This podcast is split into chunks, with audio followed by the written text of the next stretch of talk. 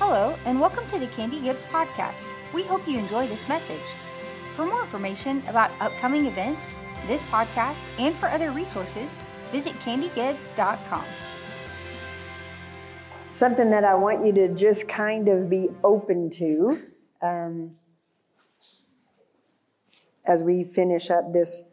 This is going to be our last like session like this together in the morning. We're just going to have a time of worship before you guys head out. But I feel like there's been a lot. I I think I've learned a lot um, this weekend. I hope that you've learned something.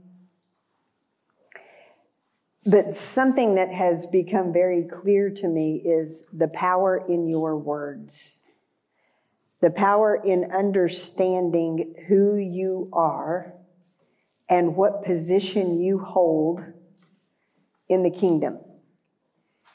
And what the enemy does not want you to know is who you are in the position that you hold in the kingdom. So for you to be ignorant or for you to be afraid, those are the two biggest weapons that he has against you. And so tonight, my declaration to the enemy is we are not ignorant and we are not afraid. And you, the word tells us that you overcome the enemy by the blood of the Lamb, which is the final word of the cross, and the word of your testimony. Spoken, speaking out the promises of God, speaking out scripture that is applicable in your life, using your sword, making a declaration of those verdicts that you take to the courtroom. And that isn't something that just happened today. That needs to become a practice in your life. Since I have been studying this, that is how I approach the Lord oftentimes in my prayer time is I envision myself coming into the courtroom with thanks and praise and presenting what is on my heart to the judge and receiving a verdict. And then I have to live like it. And the first step to it is out loud. So, what I want you to be open to is throughout uh, the rest of our time tonight, if the Lord is putting on your heart um, at the end of this tonight, I want some of you who the Lord will confirm this, but I want you to consider sharing. Either what is the verdict that you got, or what, it's, what did the Lord speak to you that was meaningful to you that you are going to begin to declare when you leave here. Because the fact of the matter is, we have talked about remembering, reminding ourselves through communion and through our salvation experience and what the Lord did on the cross so that we have confidence to enter into the courtroom through thanksgiving and praise. And we have practiced praising and thanking the Lord and coming into the courtroom, and we have received some declarations. But what that means is when you walk out these doors, there is going to be a battle. Anytime that you have an experience with the Lord where you go away, it's like a mountaintop experience. I think sometimes we anticipate attack at a low time. Like when things are difficult, when I'm in a struggle, we kind of anticipate that I'm going to feel maybe a little bit down, that the enemy's going to come against me. But have you learned to anticipate that after a mountaintop experience like this? Because you should.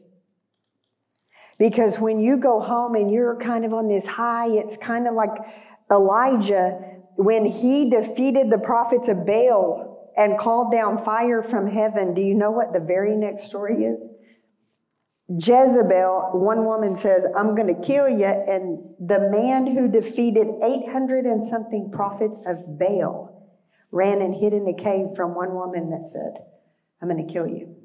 And it's because he was exhausted mentally, emotionally, and spiritually. And so I want you to leave here with anticipation that because you got a verdict, because the Lord spoke some things to you, there's probably going to be a battle. And I want to talk to you a little bit about how to prepare for that, okay? The first thing is that we have to trust that it's His strength. One of my favorite songs right now, and I can't even remember which song it is, but I know the line. Um, We've seen this fight from the victory. So you got a victory today.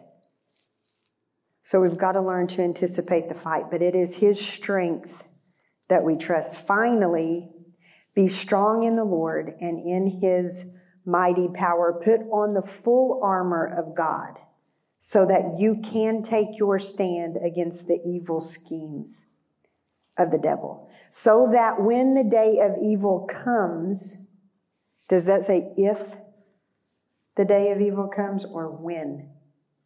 When the day of evil comes, you may be able to stand your ground. And after you have done everything to stand. That's in Ephesians chapter 6. Another thing that we have to remember is you are in a fight whether you want to fight or not. It's kind of like what we were talking about um, a little bit earlier during the question and answers. It's almost like you've heard people say things like about terrorists and people that hate Christians, hate Americans. If we just kind of leave them alone, they'll leave us alone, right? Only is that right? They don't leave you alone. The enemy is not going to leave you alone. You can't play nice with him. If we just don't mess with him, he won't mess with me. That is not true. When the day of evil comes, you will fight. You will take your stand. And in order to do that, we need to guard ourselves, cover ourselves with the full armor of Christ. 2 Timothy chapter 3, 16 and 17 says, all scripture is God breathed and is useful for teaching, rebuking, correcting, and training in righteousness, that the servant of God may be thoroughly equipped for every good work. That we may be thoroughly equipped for every good work. And that happens by the word. So, what I, I mean, it's been a lot, and I know it's a lot, but we learned what Jesus purchased for you it's forgiveness of everything, it's healing. It's being called the bride of Christ. It's a robe of righteousness. It's open access to enter the courtroom with boldness at any time. It's the right to be called an officer of the court and to serve notice to fellow believers about what their rights as a child of God are. And then to receive a declaration like it said in Job and to take it with you and begin to declare that in your life. And now that the Word of God has the ability to fully equip you so that you are thoroughly equipped for every good work that, oh, by the way, God even prepared the good works in advance for you to do. Not only that, but once we accept Jesus as our Savior and He is our covering and our righteousness, the Word also says that he will baptize you in his spirit so that you will have power. That's also something different from when I get saved and the Holy Spirit lives in me. There's another example in Acts 19 that talks about a group of believers and Paul comes up on them and they are believers and they are doing God's work. And Paul says, did you receive the Holy Spirit when you believed? And they said, no, we've not even heard that there's a Holy Spirit. And he said, into what then were you baptized? They said, into John's baptism. And Paul said, John baptized with the baptism of repentance, telling the people to believe in the one who was to come after him, that is Jesus. On hearing this, they were baptized into the name of the Lord. And when Paul had laid his hands on them, the Holy Spirit came on them. And they began speaking in tongues and prophesying. And there were about 12 men in all. So he has given us everything that we've described. And then when we ask him, he will baptize us in the Holy Spirit. The Holy Spirit will come on you and give you power. So now I'm equipped by His Word. I have salvation in Jesus. His Spirit lives in me. I have full access to the throne room, the courtroom of God. I can call, I can receive declarations from the Lord and declare them in my life. I can serve notice to other believers and His Spirit will come on me and give me power. And He has given me His full armor. So we need to get our armor on.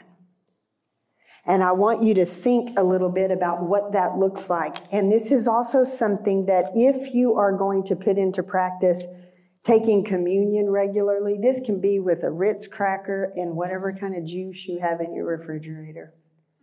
But it is a symbol. It isn't that these things that we are taking are holy, but it is a way for us to remind ourselves, not just this weekend, Monday morning. He is the one who bore my sorrows. He has healed me. He has forgiven me. And I thank you, Jesus, for that. And if you are going to put that into practice, then when you finish taking that communion, I want you to spend some time out loud putting on the armor of God. And what your armor looks like is that you have a belt of truth. A belt is something that you put around your waist, around the core of who you are. This is where your breathing comes from in and out. It's what gives you balance. Your core protects your vital organs.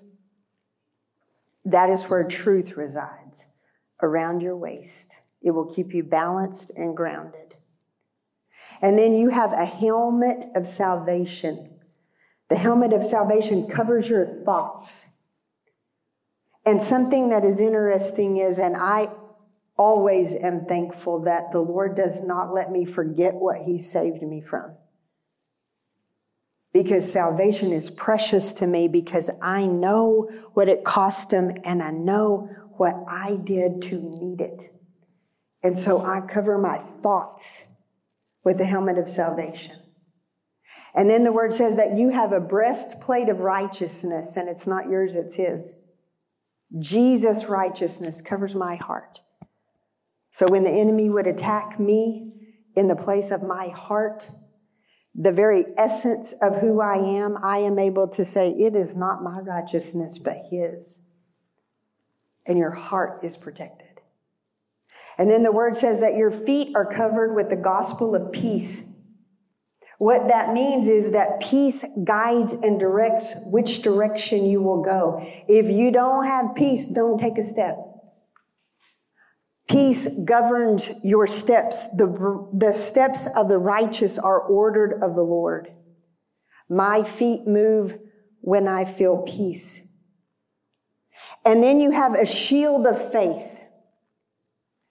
Your shield is what protects you from the fiery darts of the enemy.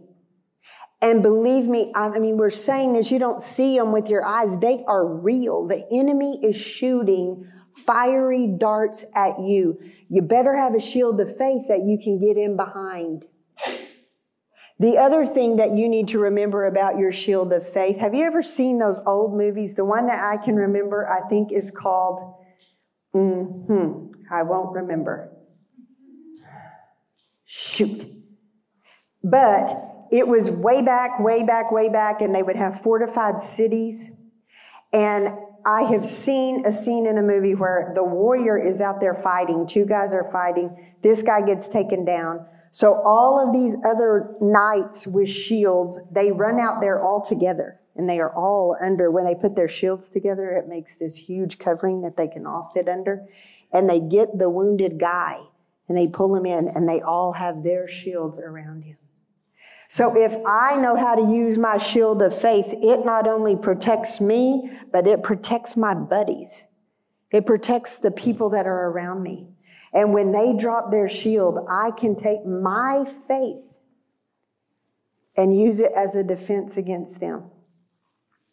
And then the only weapon that you have is your sword. And this is God's word.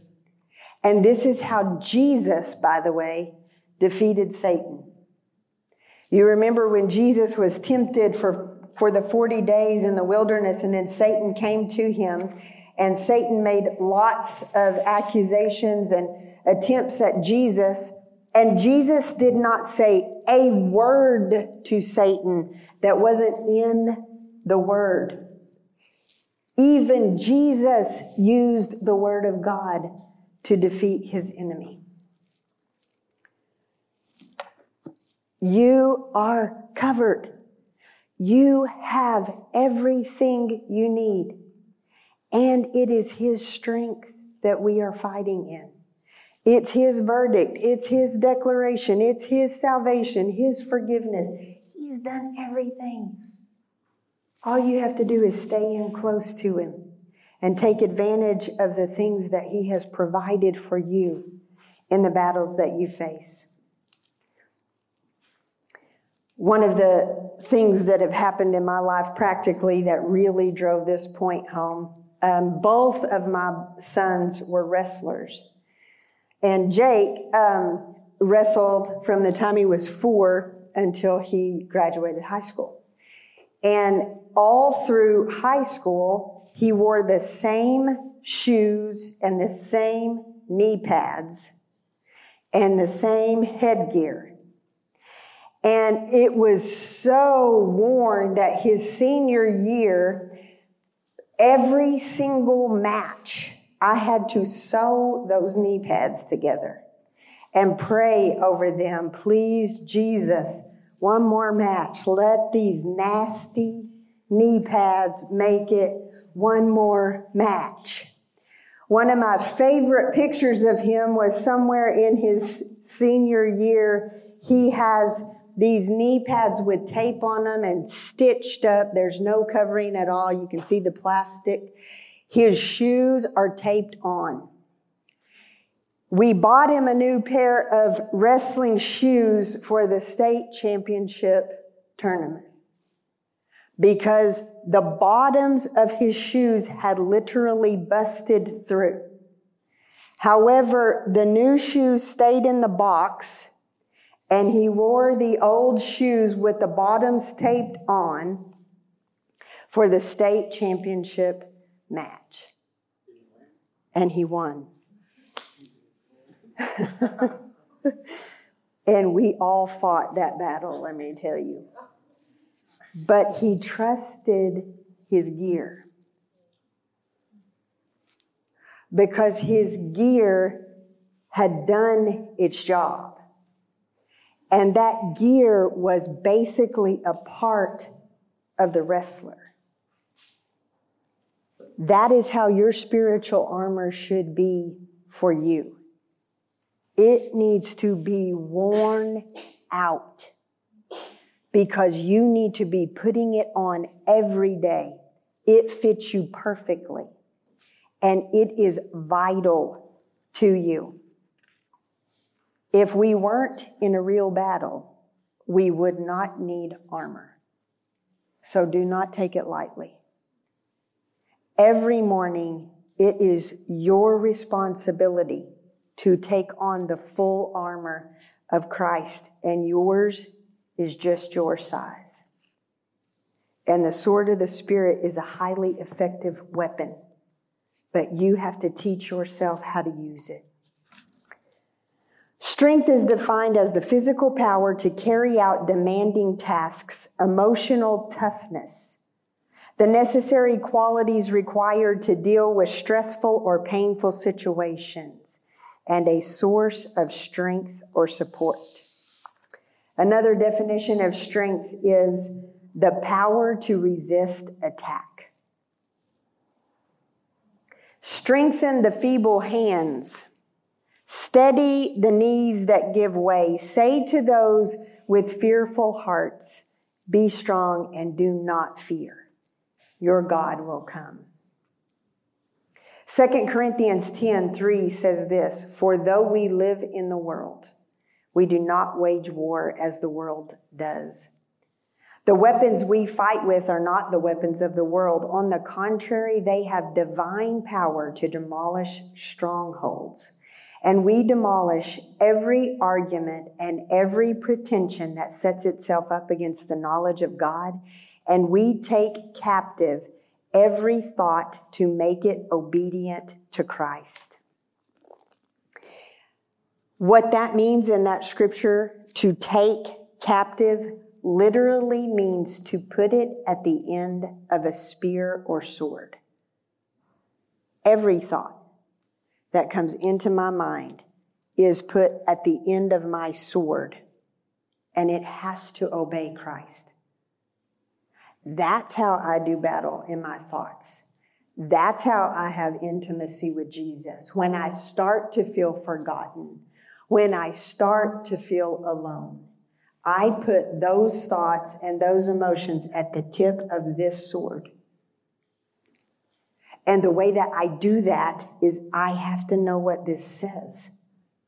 And I have to say it out loud. Taking every thought captive. This has to be one of my most favorite scripture in the whole Bible. And it's in Judges 2, starting in chapter or verse 21. I will no longer drive out before them any of the nations that Joshua left when he died. So this is talking about when Moses was with the Israelites in the wilderness for 40 years, right? But the Lord told Moses, do you remember when they got to the promised land, they sent in the spies? And 10 of them came out and said, No way, there's giants there. We cannot take that land. Two of them came out and said, Oh, yeah, we can, because God said that's our land, and yes, we can take it. And that was Joshua and Caleb. And when that happened, the Lord said, None of this generation will enter the promised land except Joshua and Caleb. So, this scripture is saying when all of that generation, including Moses, died, Joshua took the people into the promised land, and there were lots of enemies to overcome, and Joshua fought lots of battles, and he overcame incredible enemies. So, this scripture is saying after that, I will no longer drive out before them any of the nations that Joshua left when he died. I will use them, these nations, to test Israel and see whether they will keep the way of the Lord and walk in it as their forefathers did. The Lord had allowed those nations to remain. He did not drive them out at once by giving them into the hands of Joshua. These are the nations the Lord left to test all those Israelites who had not experienced any of the wars in Canaan. He did this only to teach warfare to the descendants of the Israelites who had not had any previous battle experience. I love that you serve a God who could fight all of your battles and win. He could meet all of your needs, provide all of your desires. He could make every path smooth and easy for you, never allowing us to stumble or requiring us to break a sweat. He could do that, but he does not. Instead, he says things like, I did this only to teach you warfare. To those of you who have no battle experience. Or things like, My grace is sufficient for you, and my power is made perfect when you are weak. I love that God lets you fight battles that He could win because He wants you to experience what it feels like, to believe what He said, to use the weapons that He's given you to use, to use the power that comes from His Spirit, and to see you defeat enemies. He wants to see you take ground. So we have a verdict. We have the victory because He's fully prepared us for the fight. And now it's time to go and possess the land. Another story that's incredible is Caleb. So Joshua and Caleb were the two spies that got to go into the promised land. Joshua was the leader after Moses. But Caleb, he and Joshua were the only two that were allowed to go in. And the word says, because of his faith, 45 years after he went in as a spy, came out saying, I believe God. We can do whatever God says we can do. 45 years later, he was 85. It was the first time that his feet would settle in the soil of the promised land. Joshua 14 9 says, So on that day Moses swore to me, The land on which your feet have walked will be your inheritance and that of your children forever, because you have followed the Lord my God wholeheartedly. When the Israelites finally went in to that promised land, Caleb was now an old man. He had stood on the promises of God for 45 years. And he said, Give me the lamb. Because I am going to go and take that promise that the Lord gave to me. And he didn't just take any land, he took the land that still had some giants. And he said, I might be old, but my eyes are still good, my body's still strong. And I want that promise that the Lord gave to me.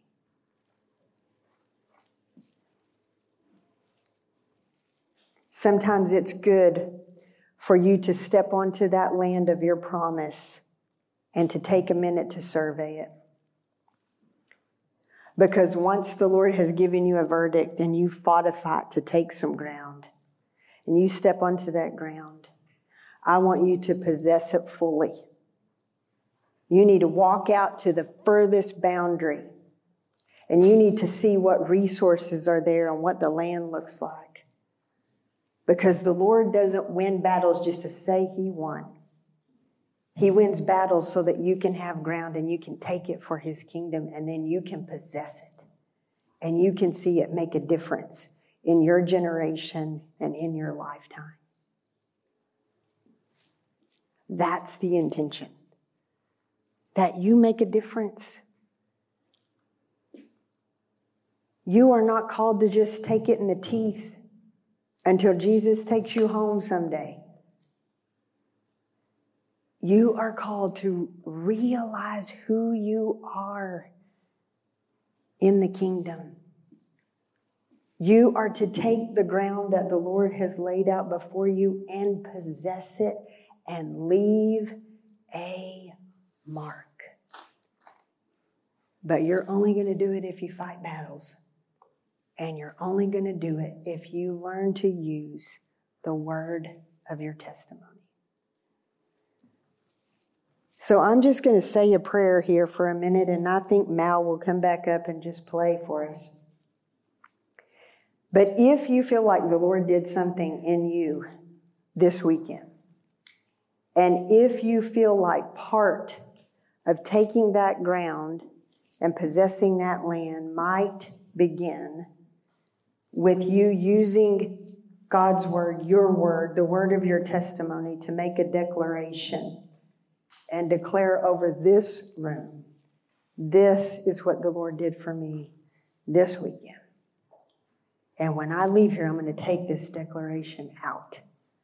And it's going to change me. It's going to change something for me and I'm going to possess my land. If you want to begin by making a declaration, I just want you to come up here. You can share whatever the Lord puts on your heart to share.